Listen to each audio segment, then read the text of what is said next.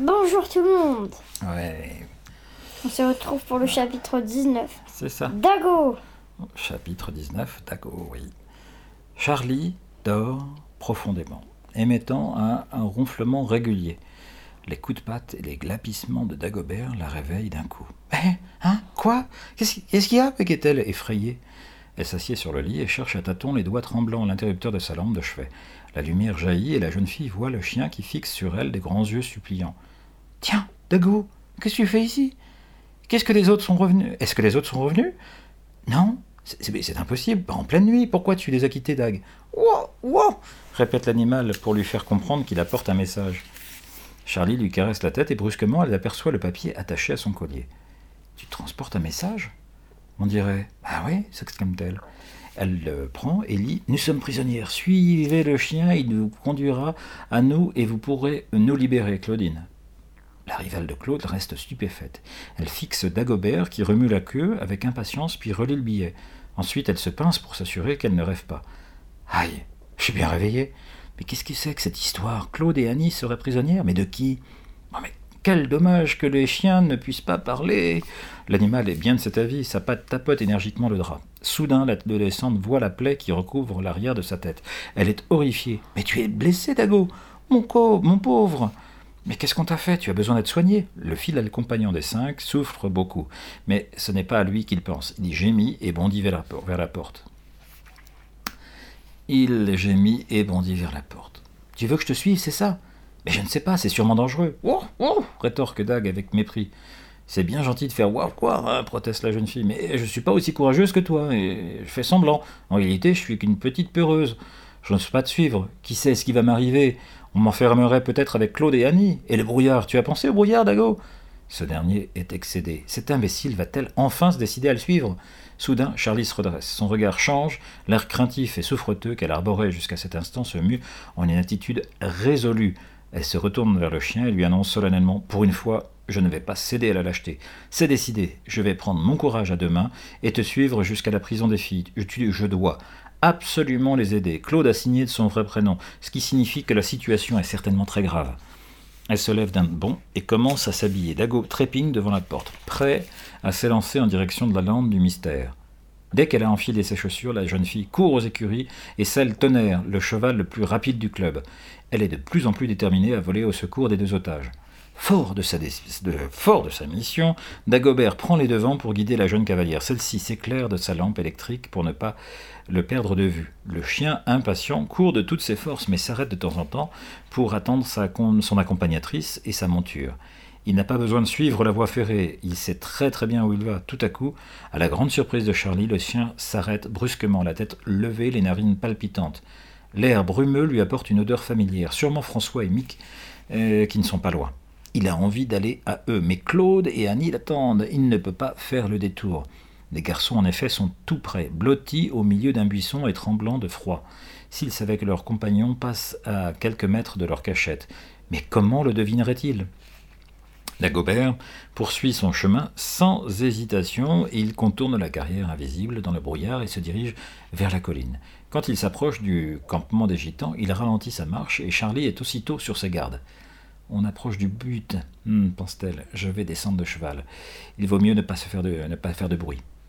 Elle attache Tonnerre à une grosse branche et euh, poursuit à pied.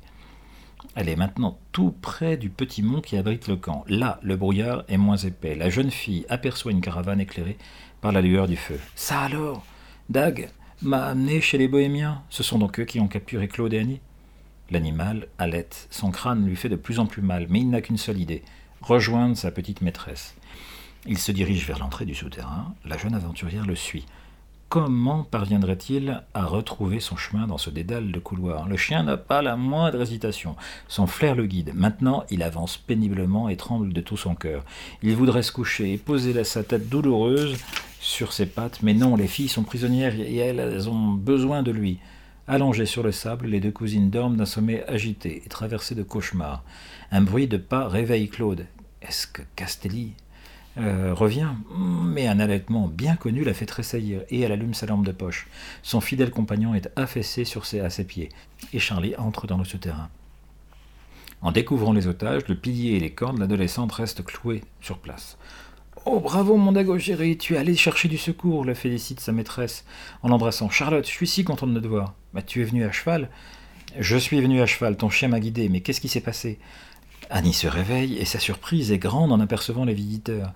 Les trois filles entament une discussion rapide. Si on veut s'évader, il faut profiter du sommeil des gitans, explique Claude. Dag nous aidera à sortir des souterrains. Sans lui, on ne pourra jamais retrouver notre chemin.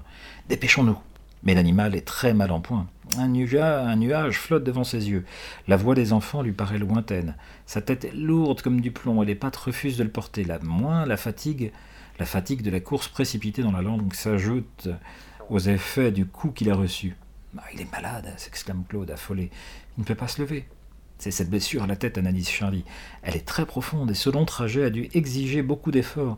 Il ne pourra pas nous guider. On va devoir se débrouiller toute seule. Oh, pauvre Dago, sanglote Annie, terrifiée de voir l'animal étendu sur le sol.